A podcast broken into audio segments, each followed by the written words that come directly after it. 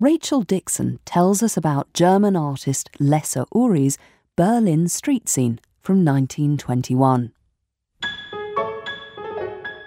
The streets have a wonderful sort of metallic wet sheen to convey the weather conditions. And in the centre of the painting, we see two modish young ladies.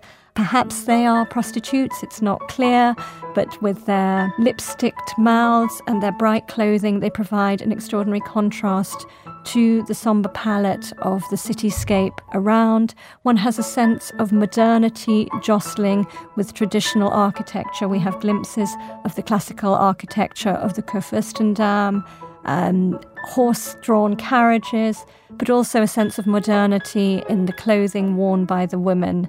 So it, the work very much sets a kind of cultural scene. Berlin at the time was uh, the most avant garde city in Europe uh, in the Weimar years, known for its progressive art, theatre, literary scene, and developments in science and philosophy. Ury, who was born in Birnbaum, Germany in 1861, had enjoyed considerable success as an artist before and during the Weimar years, with his evocative Berlin street scenes and luscious lakeside landscapes in pastel as well as oil.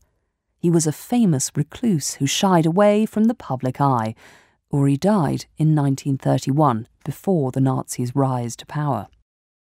The next two artists whose works are on this wall both suffered to different degrees under the Nazi regime.